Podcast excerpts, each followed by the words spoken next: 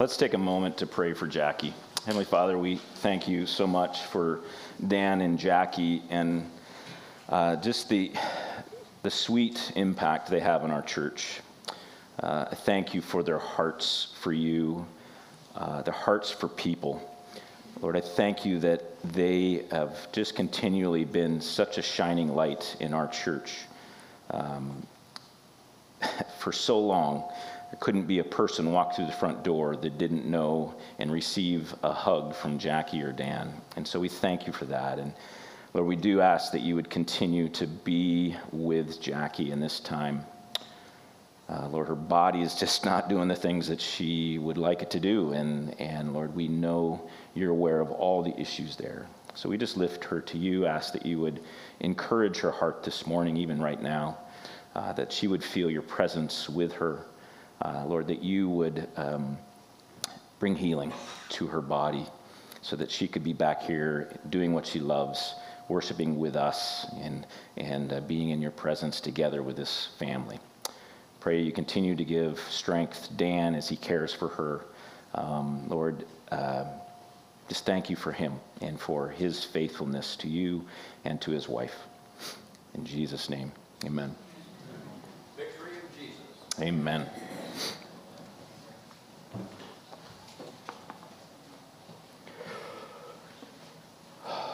Um, our world is, uh, really, our world really likes a God who is a God of love and grace. Our world is demanding that from God today, right? I mean, we really want to have a God who, you know, kind of just accepts us as, us are, as we are, right? We want a God who is merciful and gentle. We, we want a God who loves us and accepts us and is with us. We want a God who is, you know, long suffering with us, will forgive us of our sins. We want a God who is just, he's just, you know, happy that we're there, that we would take a moment to even consider him. We want a God who will mold into the type of God that we want to worship.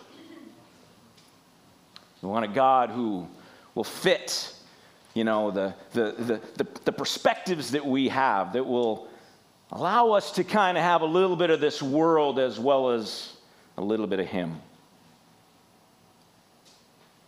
Our fragile ego, egos can't handle a holy God. We need a God who builds our self esteem. We need a God who massages us and encourages us and kind of just pats us, you know, come on, you can do it.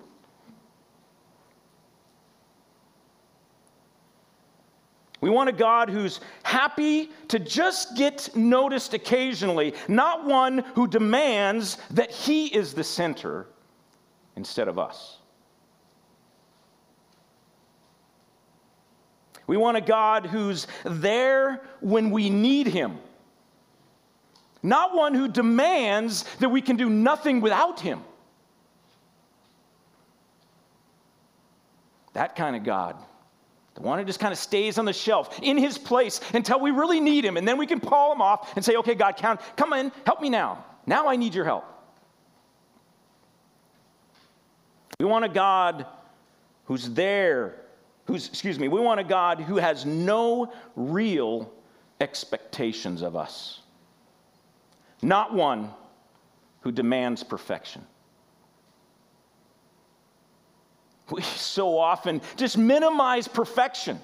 We take Matthew 5 48 and says, Jesus says, you need to be perfect like my heavenly father is perfect. And we go, oh, well, he doesn't really mean that. No, he does mean that. We need to understand that we have a God who is perfect and expects perfection from us, but we don't want that kind of God. We want a God that kind of like, ah, it's all right. Don't worry about it. It's not a big deal if you sin. Come on, it's not, no, it's, we'll just kind of overlook that. We all make mistakes. It's okay, right? This is the kind of God we want. This is the kind of God that our world is certainly calling for, and why it rejects Jesus. Because God doesn't fit into that mold, Jesus doesn't fit into their mold. But if we're honest, I think the culture sometimes influences our perspective of the kind of God we want. How many of us get so frustrated with God when He doesn't do the things that we want Him to do? How many of us get angry at God and give God silent treatment because He took somebody too soon? How many of us think, I mean, God, do you really say I shouldn't do that? Really say I shouldn't lie? I mean, it's just a little lie. I, I mean, I, I, didn't steal much. It was just a you know pack of gum. It's not a big deal.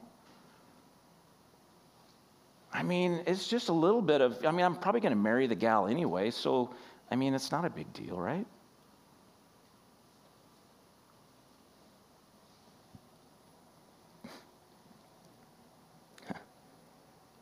We must stop. I'm not just talking about the world, but even in the church. We must stop making God into the image that we desire and learn to accept Him as He is, as He has revealed Himself to be. This is the point of Genesis, I think, is for us to understand who God is. We cannot defend God we cannot defend his principles. We cannot defend salvation through Christ alone if we don't know and understand who God is and accept him as he has revealed himself to be. As long as we continue to try to massage that image of God into something that's palatable, palatable to us, we will have nothing to stand on. And our faith will be shaken as well as others.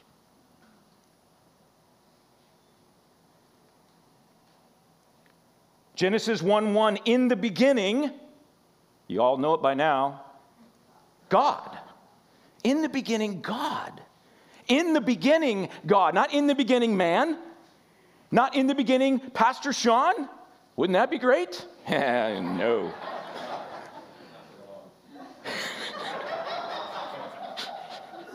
in the beginning, God. Before anything else was, God. We have to understand, and we spent some time on this, several messages, talking about the amazingness of God. The fact that He is so transcendent and beyond us, so far removed from us, so, so far above us, so much greater than us. I mean, we don't even deserve to be on the same planet as Him, let alone the same universe, let alone the same room. As we sing this song, Holy, I stand in your presence for your glory. Do we stand in his holiness? I don't know about you, but my heart was saying, get on your knees, get on your face if you are truly in the presence of God and his holiness. Amen. Who am I to stand? And that comes from an understanding of the greatness of God, that in the beginning, God, that He was before us, He's all around us, He's above us, He's everywhere. When we come to God and try to tell Him how He should manage our life, it's like a worm coming up out of the dirt and trying to tell us how we should live our life. But even that's not really a comparison because we're less than the worm. Yet we are so presumptuous when life throws us curveballs, when things start to get difficult, when things don't go our way, we just love to go to the throne and start complaining about why didn't you do it this way, this way, this way, and this way. We do that because we don't understand the greatness and the awesomeness, the holiness of God. We are nothing, and we have nothing to contribute and our pride is so offensive, it needs to be destroyed.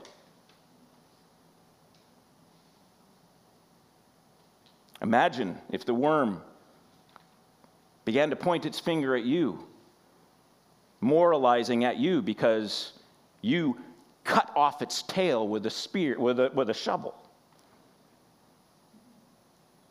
I think you might kind of go, hmm, eh.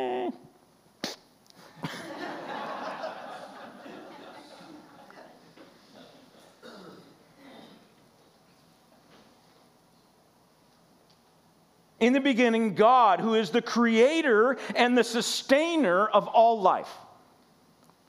Creator and sustainer of all life. Don't understand that, don't you understand that not only were we created by him, but every breath that we take is dependent on him. In, if at any moment he decides to not be thinking about us, we're gone.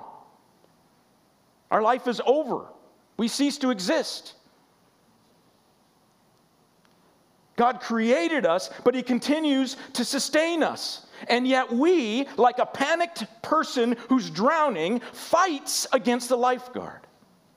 We fight against Jesus. We fight against God. No, I can do it better. I can figure it out. I can do it on I can do it my way. And we fight God. And he's there and he's there to save us. He's there to love us.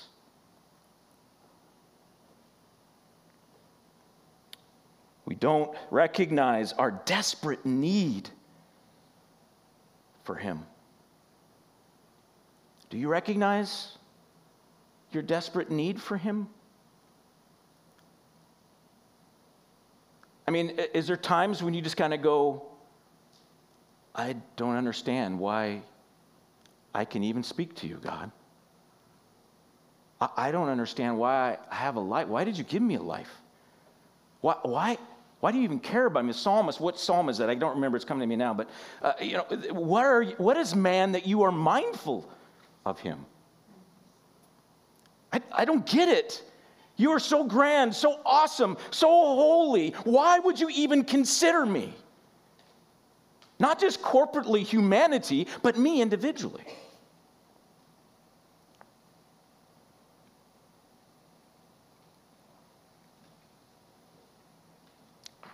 God in Scripture, in the beginning, God is absolutely perfect in every way.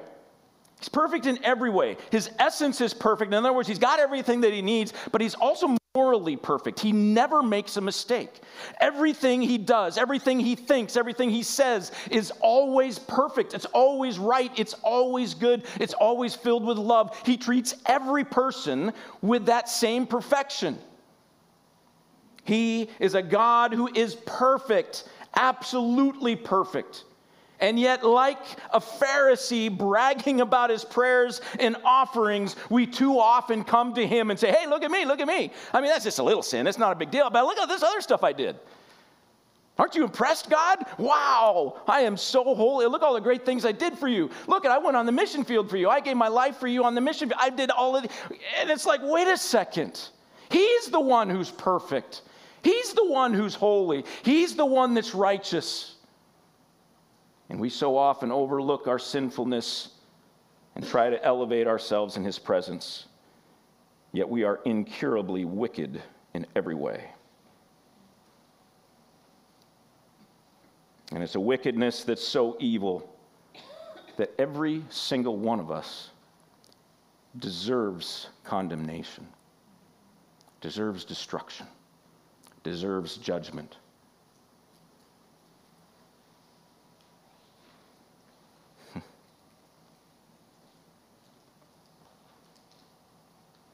Are you feeling the weight of God's holiness yet?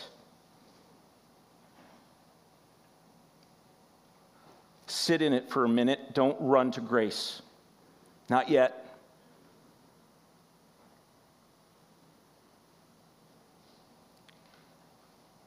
The only way that we can know,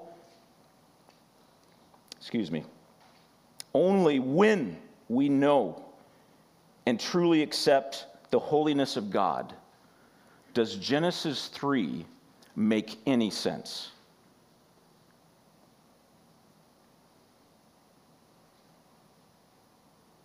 Adam and Eve's simple disobedience Simply, they just didn't eat, they just ate of the tree they weren't supposed to. Have you ever thought about that? Like, wait a second, this, eh, I don't know if this adds up. I mean, like, I, I could see, you know, like Cain, like he murdered Abel, right? I mean, that's, that's a big deal, right? I mean, I could see them getting kicked out of the garden for that, right? I could see the separation thing happening there. I can see, you know, the toil thing coming from that. But they just ate, like, from a tree that God said don't eat from, right? I mean, is that, I mean, who did that really hurt anyway? It is only when we understand the holiness of God that Genesis 3 makes sense. I will go further. It is only when we understand the holiness of God that we can be humbled by his amazing grace.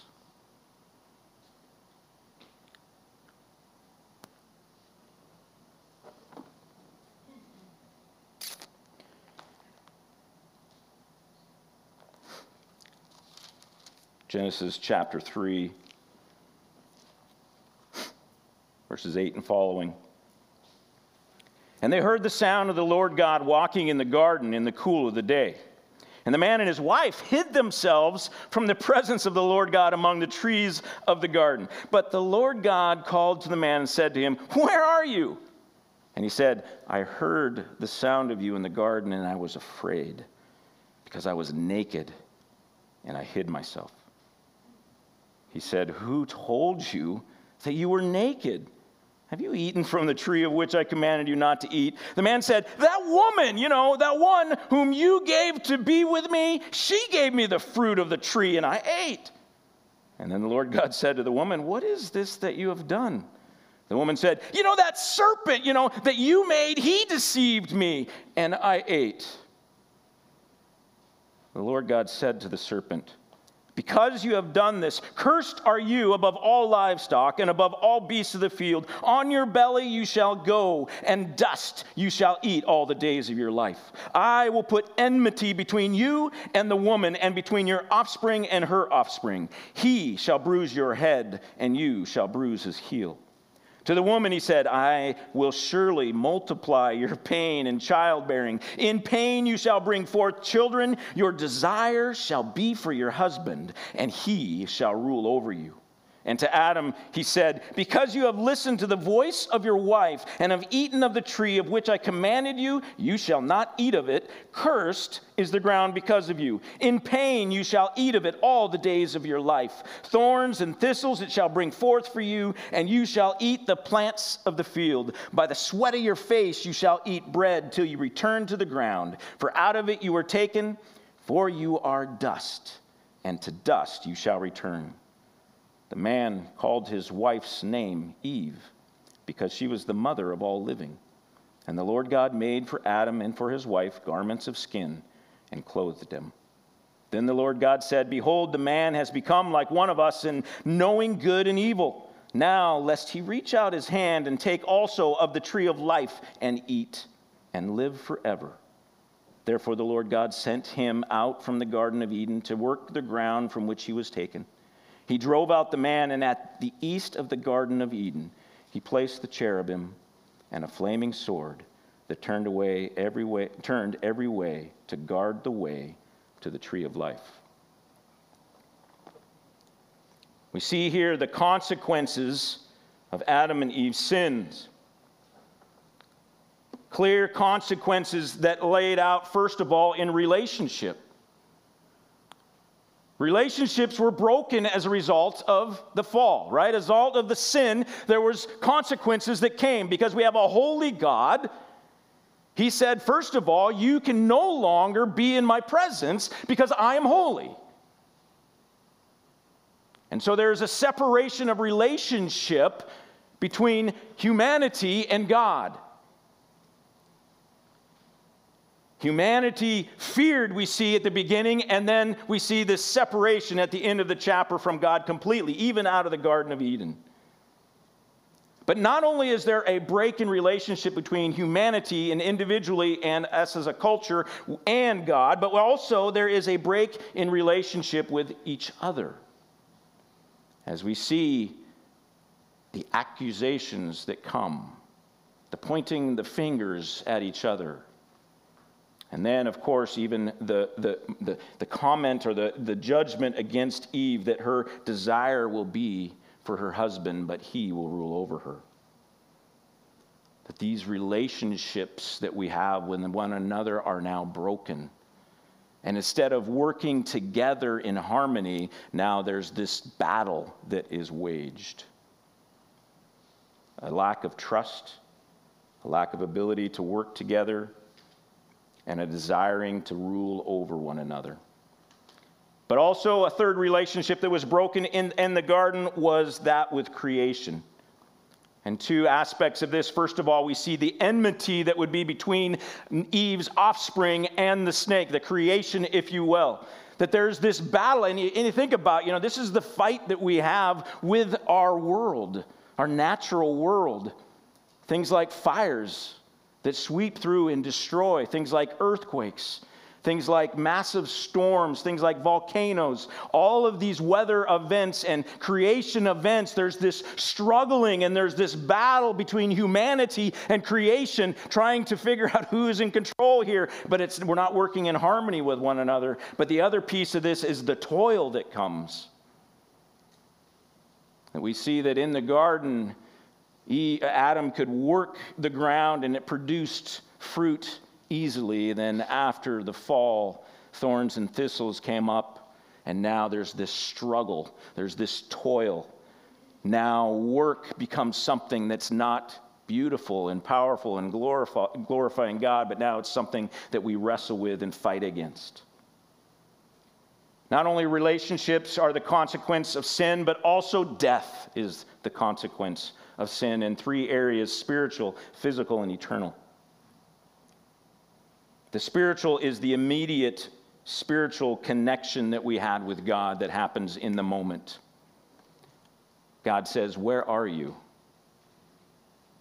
Adam and Eve were hiding because they were afraid, perhaps because they recognized wait a second, there's something different. There's not that security. There's not that uh, uh, you know, connection with my Creator anymore. And there was this sense of fear that overwhelmed them. Sin results in immediate spiritual death, no longer united with God, but it also, and we see here in this story, the pending physical death. It results in physical death. Before the sin comes, right? This is Adam and Eve were created to live forever.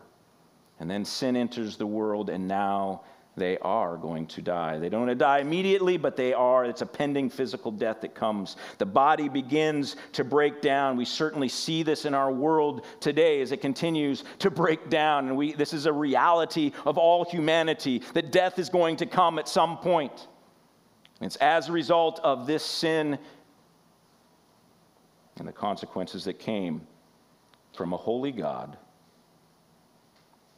and then finally, there's the eventual eternal death, which is, in essence, the second death, the final death, the, the separ- eternal separation from God. That it's not just a temporary separation from God, but that if our relationship isn't resolved through the blood of Jesus, that that separation will continue for all eternity. The third and final consequence that I will see, or category of consequence I will uh, address this morning in regards to sin, is that of sinful nature. We see that here that God that not only is Adam and Eve affected by their sin, but now they are going to pass that down to every human being who is ever born after that, except Jesus. And sinful nature comes with guilt, with tendencies, and with a choice. We bear the guilt of the human race, each of us, because of Adam's choice as representative of humanity. Because Adam chose to sin, that sin is imputed into to all of us. Every human being is born with this sinful nature, with this guilt of the sin that Adam committed.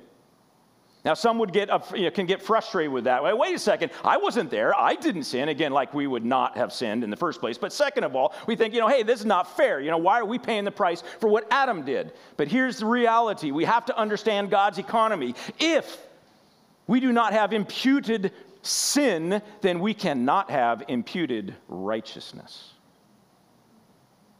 This is God's economy.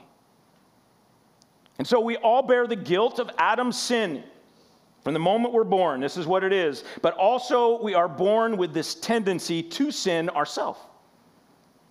Not only do we have the guilt of the sin of Adam, but we also long to sin. This is just a natural thing that we want to do. Again, all you got to do is look at a two year old or a one year old and see how they behave. They didn't learn it from us, right? They didn't learn it from us, and they just act in ways you're like, wow, that is really ugly. That is really evil. That's really bad, right? Um,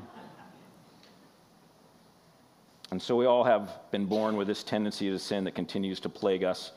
Paul talks about it in Romans chapter 7 about this wrestling match as he still continues to wrestle with it. And then finally, there's the fact that we also have just this free will choice to reject Jesus. You see, all of us get an opportunity. All of us get an opportunity to hear about the gospel message, to hear about who Jesus is and what he's done for us, and we have a choice to make.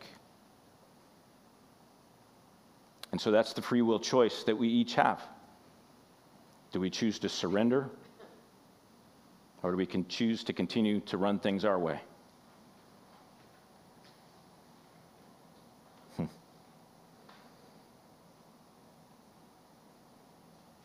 The consequences of sin are stark. But when we understand that God is holy, we understand who He is. Yeah, it makes sense, right? Doesn't it make sense? Like just plucking that, that apple off of the tree or whatever it was, just that plucking that fruit off and taking a bite of that, that's enough. I mean, of all the things that he's done for us, the fact that he created us, that he loves us, that he provides all of this universe for us. I mean, Adam and Eve had this perfect creation that they were living in. I mean, wh- why would you want to even think about questioning this good God that has done all of these things for you? But they did. And so it makes sense, right? I mean, if, if God is holy, if He's perfect, if He is totally transcendent, totally other than us, and we rebel against Him in some way, the smallest of ways, it makes sense. Yeah, we should be condemned to hell. We should be destroyed. We should be punished. But God loves us. Now we can run to the grace. But God loves us. For God so loved the world.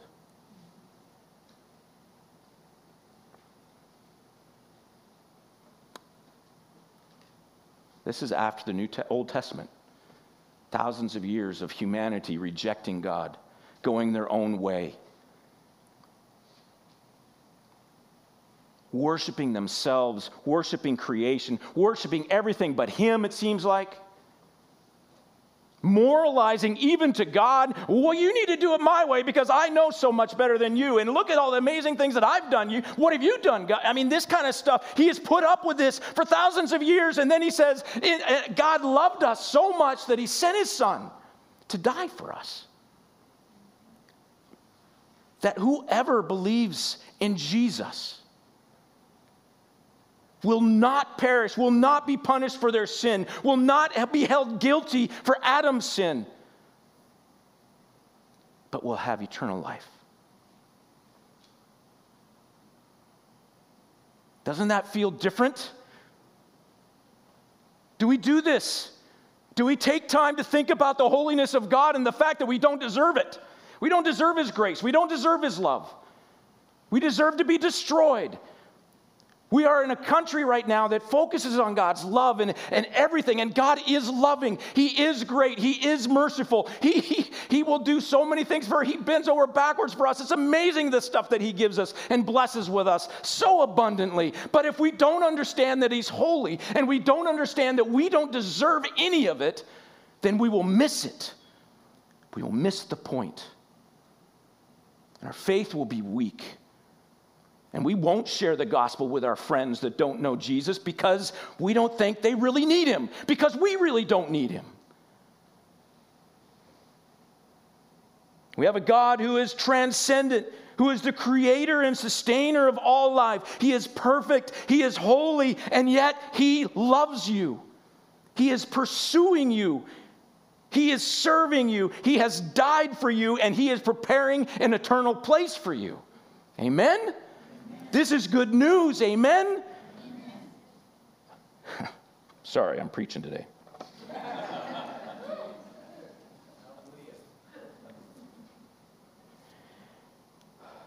if we recognize,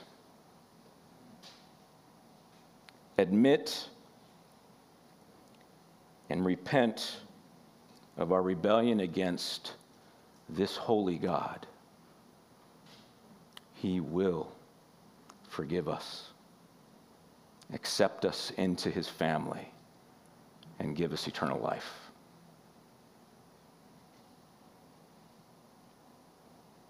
And if we believe, surrender, and glorify this holy God, we will be saved. That's the gospel. That's the message. It's the point of all of this is to reveal this truth. And it is when we have recognized, admitted, and repented, and when we have believed and surrendered and glorified this holy God, that we will experience the loving and merciful and gracious and forgiving Father. You see, we want God to be that way at the front end. God, be a little more forgiving on the front end. God, be a little bit more loving on the front end. God, be a little bit more merciful on the front end. But that's not how it works because those who have a God like that on the front end are presumptuous Christians who go around and think that God still owes them something. And again, doesn't share the good news with others. When we recognize, admit, and repent of our rebellion, when we believe and surrender and glorify this holy God, then we will be shocked that He would ever even think of us. And we will be desperate for Him to never leave us and we will be grateful, eternally grateful, for his son's sacrifice that makes us holy too. As the worship team comes up, as we prepare to go to communion, I felt led last night to open up an opportunity if there's anyone in this room who doesn't know Jesus. If there's anyone in this room has not recognized, admitted, and repented of their rebellion against God, if there's anyone in this room who does not believe or who has not surrendered, who is not seeking to glorify God, you can do that this morning. And with it, you can receive the grace of God, the love of God, the mercy of God the forgiveness of God. This holy God who is transcendent and all powerful and all knowing. This God who is perfect in every way. He will forgive you. Not because you deserve it, but simply because He loves you. So if you have not received Jesus, if you've not bowed your knee to Jesus, and you would like to do so this morning, let's all bow our heads. And those who would like to pray this prayer, just repeat after me this prayer for salvation. It's the first step into a Christian life, into the life surrendered to Jesus. Start simply with this. So pray these words with me if you feel led to this morning. The Holy Spirit is speaking to your heart.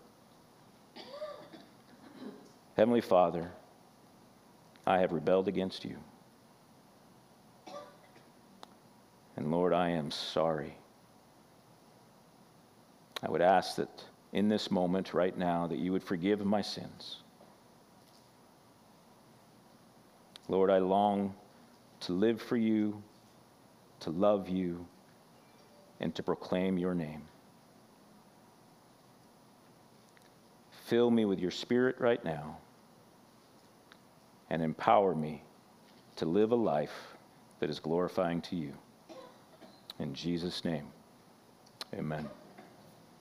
If you've prayed that prayer, then that's again the first step into the kingdom of God where your sins can be forgiven. And I just want to encourage you if, if that's you, if this is your first step to Jesus this morning, then please let me know, let somebody know. Don't do it alone because here's the thing in the kingdom of God, it's a family. We work together, we journey together. None of us can do it. We still struggle with sin after salvation, amen? But God loves us, He's forgiven us, He continues to strength, empower us to enjoy righteousness. But we need each other to help to do that. And so let's do that. We're going to now go into communion. So open up your communion elements, uh, get them prepared here.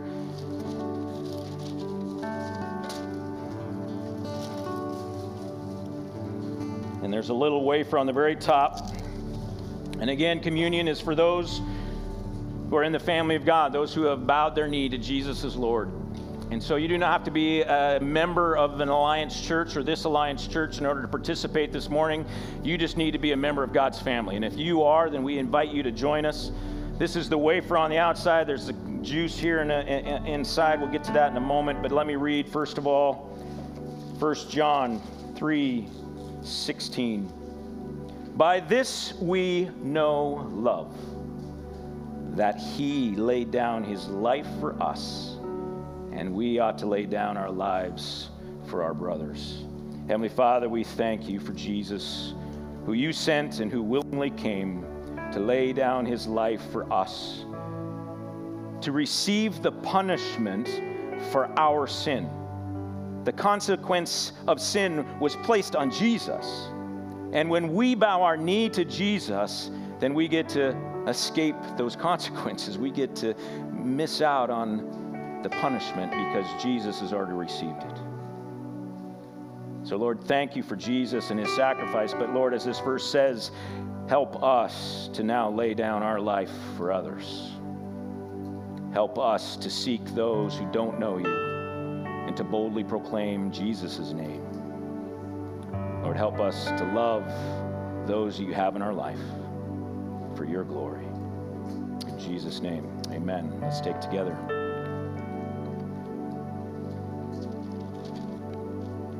Flipping back a couple chapters in 1 John, 1 John 1 7 to 9. But if we walk in the light as he is in the light, we have fellowship with one another.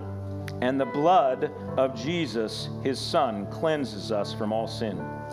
If we say we have no sin, we deceive ourselves, and the truth is not in us. But if we confess our sins, he is faithful and just to forgive us our sins and to cleanse us from all unrighteousness. Heavenly Father, we thank you so much that again you sent your Son, but that Jesus was willing to come and not only die, but to pour out his blood for us. That we could experience forgiveness of sin and that we could receive the imputed righteousness of Christ. That we now can hope that our life would experience some righteousness, not because of our strength, but because of Jesus' strength. Lord, thank you for forgiving us. But Lord, as Christians, sometimes we can get soft on sin. Help us not to do that. Remind us of your holiness. It's still the same today. We've experienced your grace for sure, but you are still holy. So, Lord, reveal our wicked ways in us, that we would continue to remain repentant before you, trusting this verse that if we confess, you will forgive. So, thank you for loving us and forgiving us of our sin. In Jesus' name, amen. Let's take together. Church, let's stand and let's worship together. Another song or two here, and then I'll come up and close with a passage. Heavenly Father, we thank you for your holiness, that who you are, who you are. Lord, help us to embrace who you are. Lord, thank you for the book of Genesis that allows us to just, you know, where you expose yourself to us, you reveal yourself, you show us who you really are. And uh, Lord, I just pray that you would help us to resist the temptations of our culture, to to just ignore your holiness or somehow to push that away. Lord, may we be comfortable being reverent of who you are, being reverent in your presence, of being thankful of all that you've done for us, and to recognize, though we don't deserve any of it, that you would be glorified. And Lord, also thank you that you are, are a God who loves us. And when we get our minds right about holiness, then we can enjoy that love and that mercy and that grace and that love and, and that forgiveness. So, Lord, just thank you for this morning. Thank you for who you are and what you've done for us. Ephesians chapter 3. For this reason, I bow my knees before the Father, from whom every family in heaven and on earth is named, that according to the riches of his glory, he may grant you to be strengthened with power through his Spirit in your inner being so that Christ may dwell in your hearts through faith, that you, being rooted and grounded in love, may have strength to comprehend with all the saints what is the breadth and length and height and depth, and to know the love of Christ that surpasses knowledge, that you may be filled with all the fullness of God. Now to him who is able to do far more abundantly than all we ask or think, according to the power at work within us, to him be glory in the church and in Christ Jesus throughout all generations, forever and ever. Amen.